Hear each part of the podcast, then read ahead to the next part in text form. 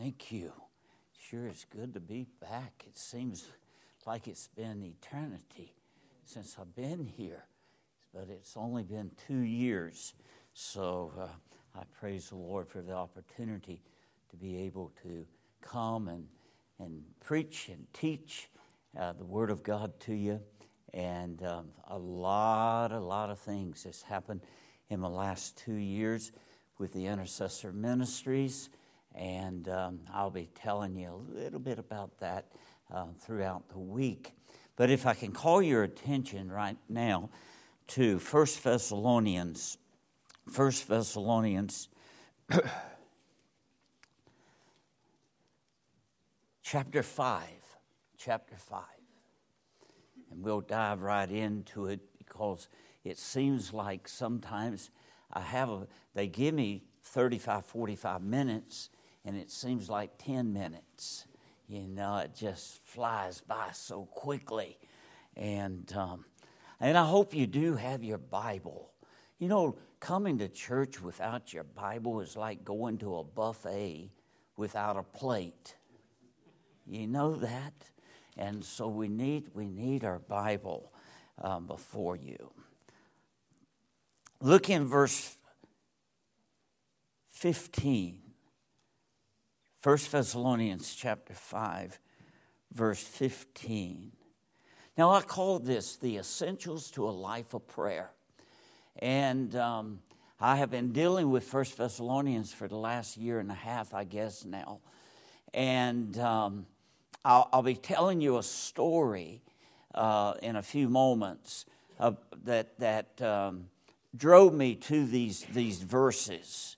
And so let's look at verse uh, 15, and then I'll, I'll have a word of prayer, and I'll tell you a story after I pray. Let's read this verse. See that none render evil for evil unto any man, but ever follow that which is good, both among yourselves and to all men.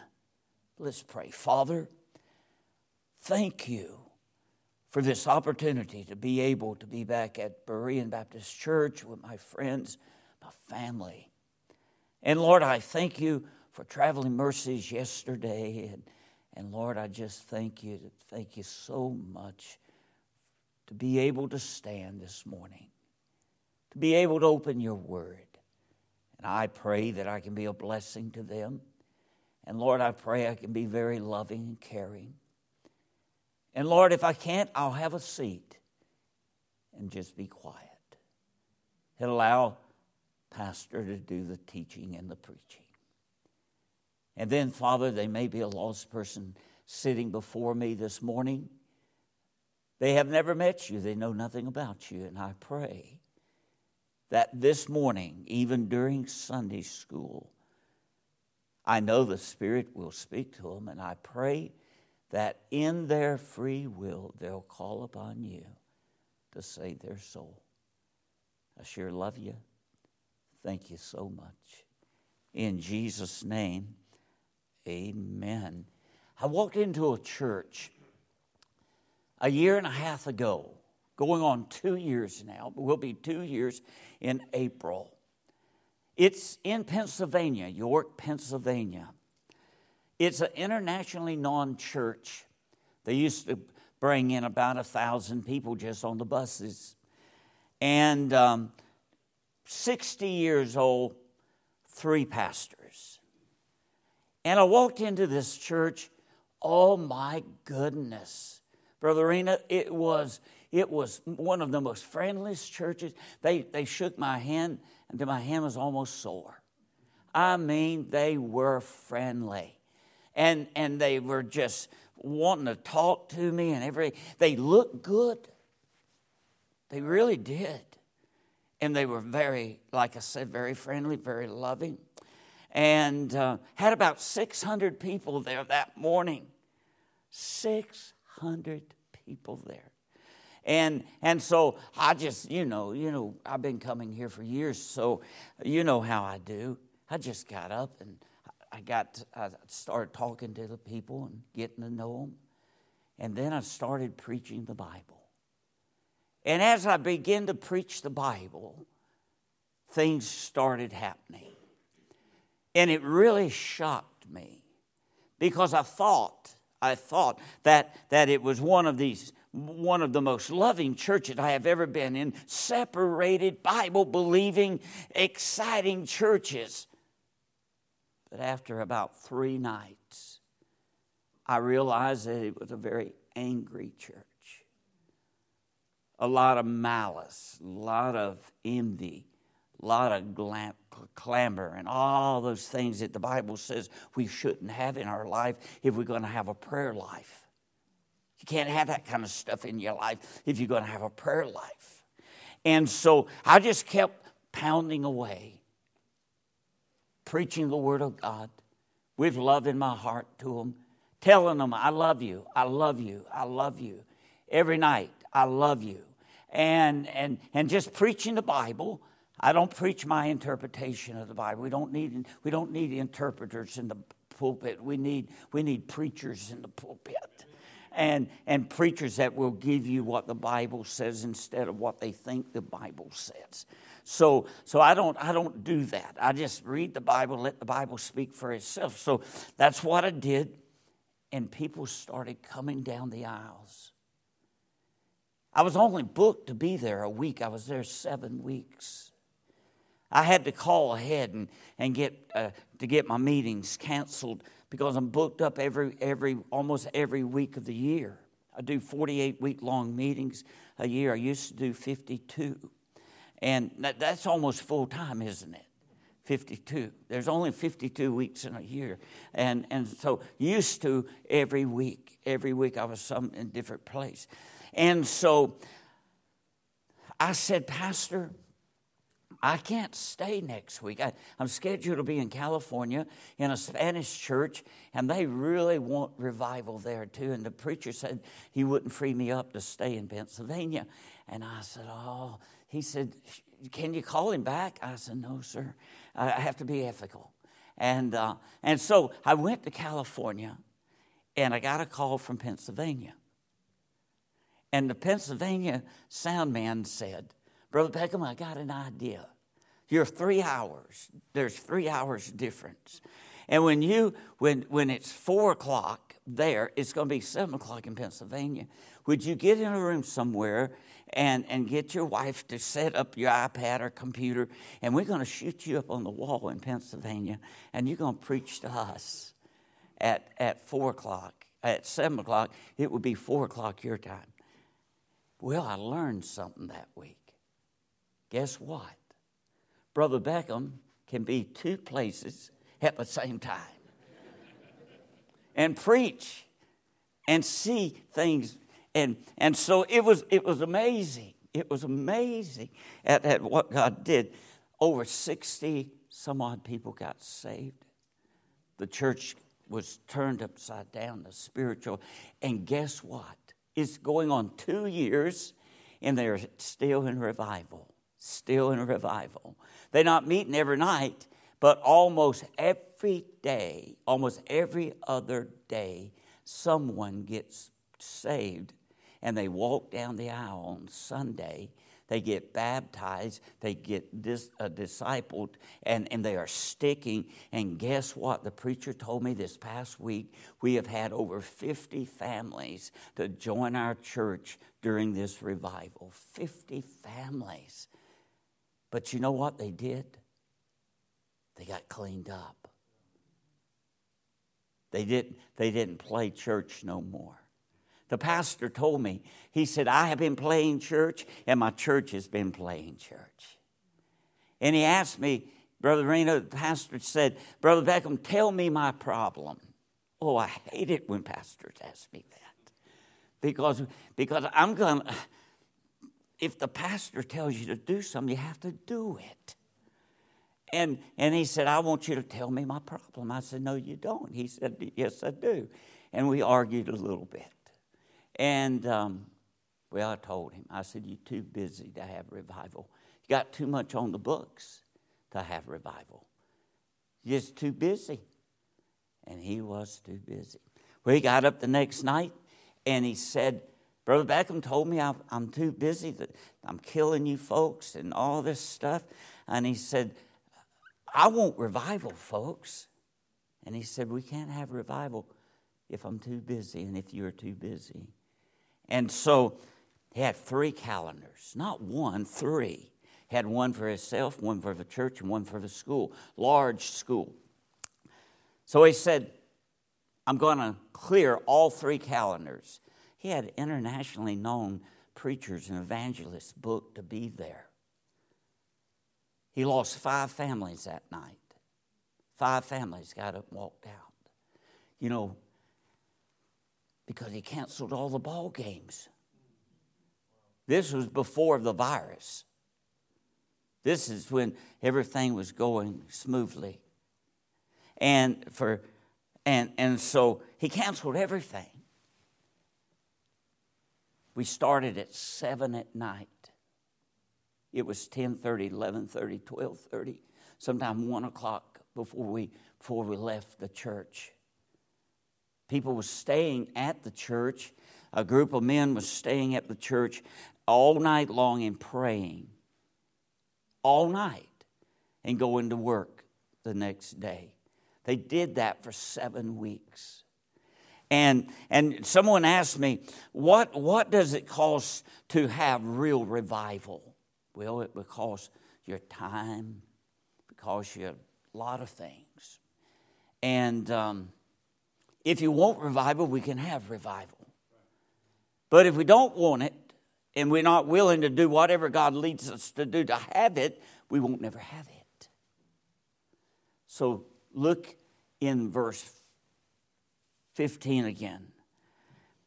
God has shown me that just because someone sits in a church, that doesn't mean that they are right with God. Just because a man stands behind a podium, it doesn't mean that he's right with God. And, and I'll tell you a little bit as, as I go along. But look, look and see what the Bible. Now, this is not Brother Beckham's interpretation.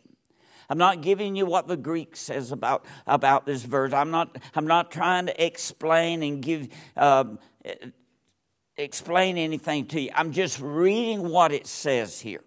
See that none render evil for evil unto any man, but ever follow that which is good, both among yourselves and to all men. We started, we started having testimony services. They went for hours and hours, and people started saying, it, it surprised me because it, it was one of the most friendliest churches I had ever walked into, and, and, and then all of a sudden, they just bust my bubble because people I thought was friendly was just eaten up with anger and envy and, and all this stuff. And they are saying they are. I mean, publicly, they are saying, I am, I am angry. I am, I am upset with my spouse. I am upset with mom and dad, and all this stuff. And I'm thinking, boy, we're, we're going to have revival here because these folks are serious and they started getting all that stuff out of them. Now, look in verse 16. I, as I walked into to uh, Bible Baptist Church of York, Pennsylvania, I, they, they, they acted like they were rejoicing in the Lord, church. But listen, they were not. They were not rejoicing and, and there was no way they could rejoice. There was no way they could do what the, the, the Bible says is the essentials to a prayer life. There was no way they could do it because they were so full of evil and anger.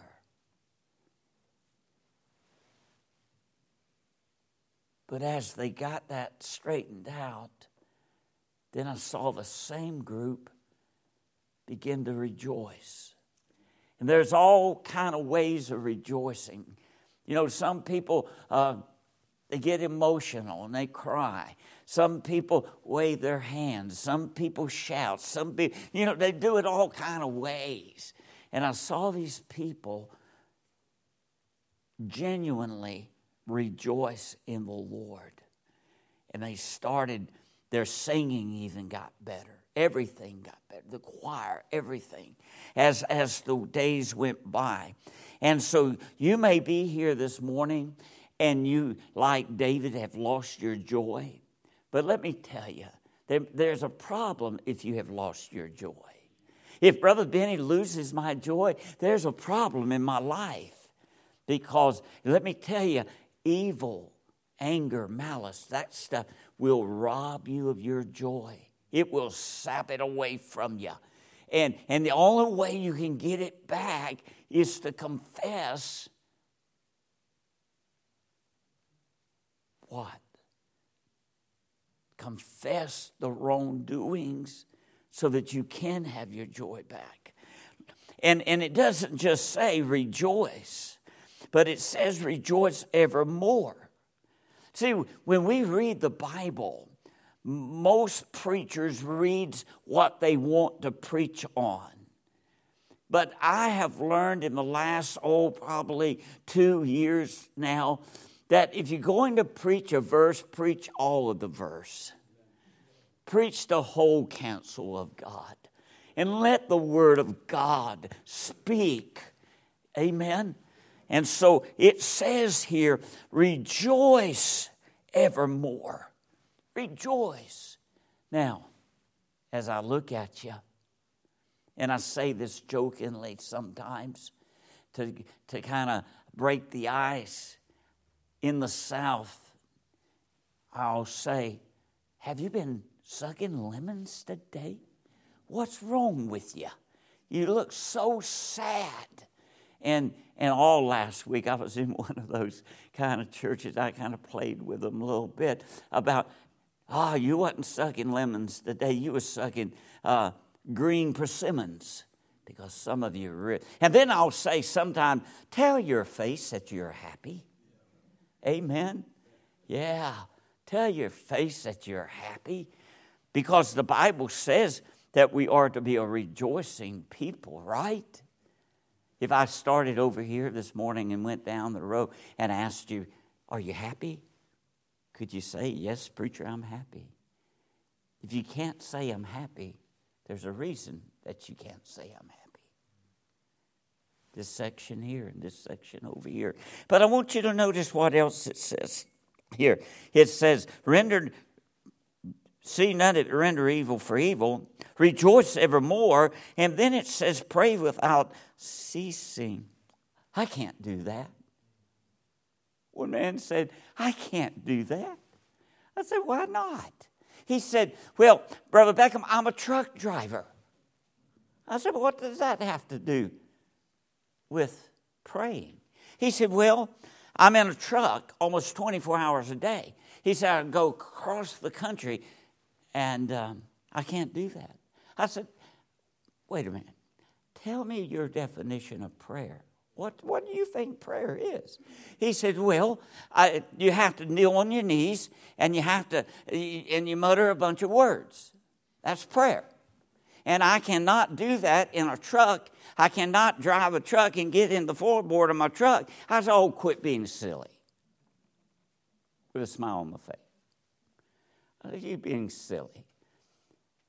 That's posture, sir. That's not prayer. Prayer is a relationship with God. It's just a relationship. It's a walk with God. And, and you can do that all the time. You can do that without ceasing. I pull down, I have, I have, well, it's my family and I are debating whether I have 10,000 books in my library or whether I have seven or 8,000 books in my library. That's a big debate right now. And, and so I pulled, I pulled down some of these modern guys to see what they say about, about praying without ceasing. Guess what? Most of them didn't even touch on it. What in the world? The most important verse, and you're leaving it out, and you're saying just a few words about it. So, up way up on the shelf, an old book about old reprint of a book, 360 years old. Pulled it down. And those old men back then, They didn't, they didn't know how to just write a paragraph. They wrote books. Books on verses. And so I started reading, and I thought, wow, this is good. He said it was like having a cough. and all night, just constantly coughing. And, and that's, that's what that old Puritan said. That's the, way, that's the way you pray without ceasing. You get up in the morning and you say, Thank you, Father, for waking me up. Amen. And as you walk to the coffee pot, you say, Thank you for the coffee. And then as you, and, and all day long, as you do things, you just thank God for them. And, and, and during the day, if a temptation comes your way, you say, Father, would you take care of that temptation? Or if someone says something to you that kind of ruffles your feathers, instead of saying something that will ruffle their feathers back, you say, God, take care of that. And you just do that all day long. And at the end of the day, you'll find yourself having prayed all day. All day. All day. But if you let the temptation throw you a curve, that's not good. Or you let somebody in your life get you angry. Listen, Psalm 66 18. If I regard iniquity in my heart, if I cherish wrongdoing or cherish something and won't repent of it, the Lord will not hear me. That's the reason why Paul starts here rendering evil for evil, because that's the problem. Everywhere I go, it doesn't matter if it's internationally known church, it doesn't matter if it's a mega church, it doesn't matter if the church running 25 or, or 100 or whatever. There is a problem seemingly in all of these churches these days. We have allowed the virus to make us angry. We have allowed all this stuff to make us say things we shouldn't say. And listen, are you hearing that pronouns? I'm not just talking to you, I'm not just preaching to you. Oh, my soul, I need to hear this too. Amen. Is there anybody in here perfect? I, I asked that one night in North Carolina. Brother Reno, I asked that question. I have learned not to. A man stood on the second row and said, Yes, preacher, I'm perfect. I said, You are? He said, Yes, sir. Well, about middle ways of the sermon, he found out he wasn't. Amen. And, and so um, can I just step back for a moment and just ask you a question this side right here? Is there anything in your life that is keeping you from being a joyful Christian? Is there anything in your life that is stopping you from praying and having a desire to pray? You know, I'm reading a new book right now on prayer. I have over 1,400 on prayer. But I found another one. I, I'm reading it right now. I'm over halfway done. This side right here. Is there anything in your life that is causing you not to be able or having a desire to pray without ceasing? Just ask yourself. and then the center section, and up here. And then I have to ask that question to myself Is there anything in my life that has caused me not to be joyful and not to be able to pray or have a desire to pray? You know, a lot of times, you know, the book I'm reading now says that most prayers is made up of, Lord, give me, give me, give me, give me, give me, give me. We are seeking, he makes a statement in that book. He said, Most people are seeking not the face of God, but the hand of God. We need to seek the face of God. We need to seek that relationship, not just what we can get from God. God is a giving God and He will supply all of our needs and He will take care of our problems. But we have to do our part too. And our part starts in verse 15 of this one passage, and then it just gives us things that we need to do. But are you doing them? If you're not doing them, then there's no reason to even go into your closet or come to the altar because God's not going to listen. He's not going to hear you. Can I show that to you? Just, just take your Bible and turn to Psalms because I am learning that a lot of people don't even know this verse is in the Bible. But it's so important. Psalm 66 18.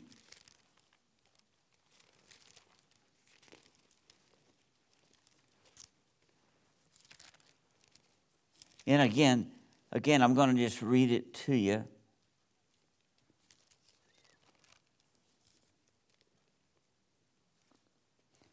I'm going to just read it to you right out of the book, okay?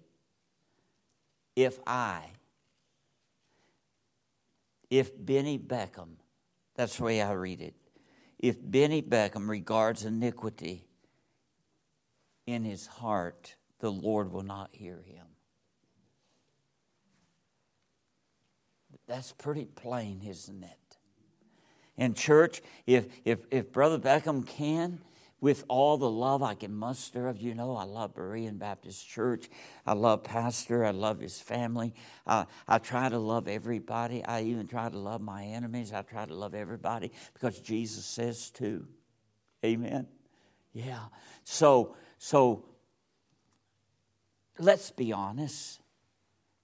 I remember saying that to Bible Baptist Church of York. I said, folks, just be honest. Just be honest.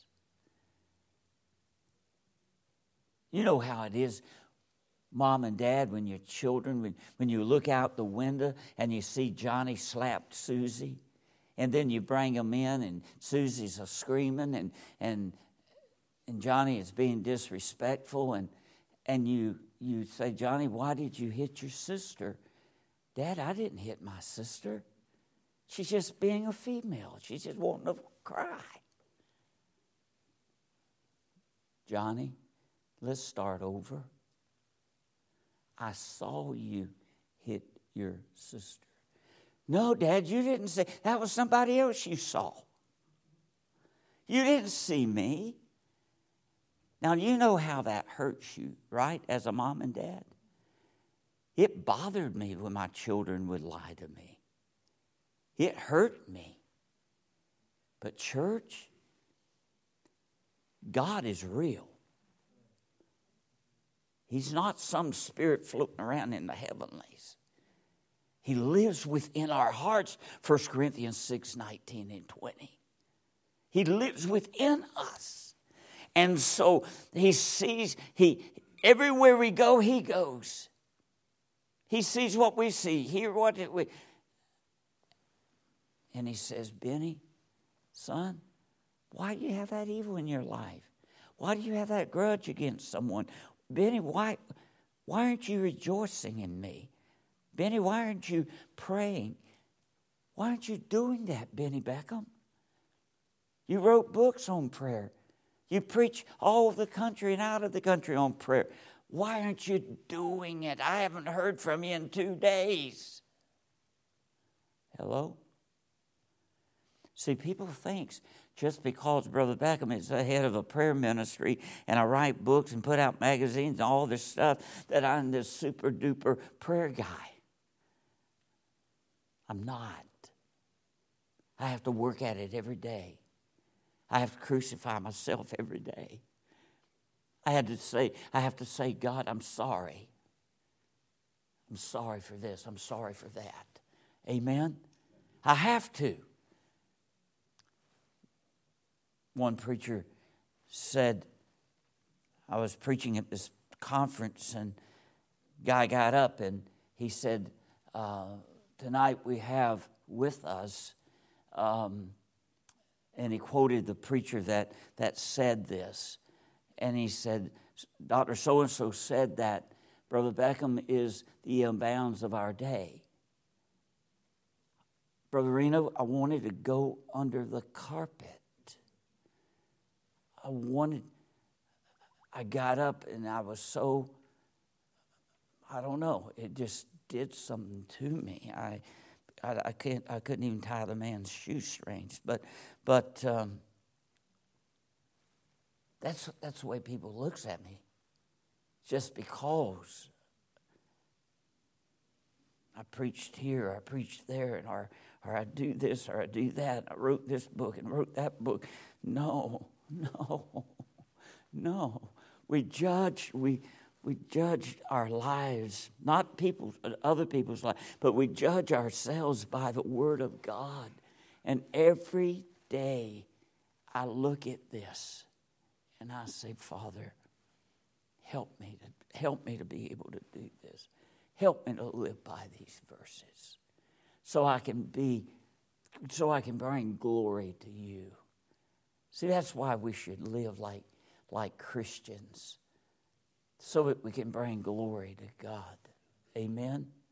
You understand that, church?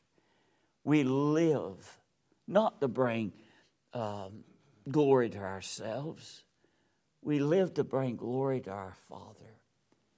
And please don't think I'm trying to be religious or spiritual this morning. I'm just telling you what the book says. I'm just sharing with you with just my heart. So I hope that you'll take these verses and I hope that you will you'll just say yes or no to them. Verse 15. Yes or no? Are you rendering evil for evil? Yes or no? Are you rejoicing? Yes or no? Have you prayed without ceasing this week? Have you? I hope you have. And if you haven't, don't don't beat yourself up. Don't quit. Don't get discouraged. Just say, "Father, I'm sorry. I'm sorry that I've treated you the way I have this week." and just start doing better. Just start doing better. That's what we need to do. I love you. And I don't say those words just loosely. Some people may think I do because I say it a lot. But when I tell you I love you, I love you. And I have learned to love my churches down through the years. 20 years now. This, my first wife has been in heaven. And um, and this ministry was started. And God has graciously, graciously blessed. Well, let's pray. All right. Father, I thank you for First Thessalonians chapter 5. I thank you for the spirit that's in this place. Lord, I feel so, so good. Feel so at home. And Lord, I pray that I can be a blessing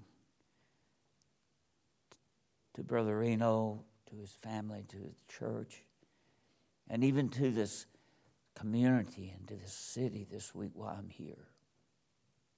Use me. I know I'm not much, but Lord, I want to be used today. And if tonight comes, I want you to use me again. And if Monday, Tuesday, and Wednesday comes, Lord, I, I just pray that you can use me for your honor and for your glory. In Jesus' name, amen. Thank you. Thank you.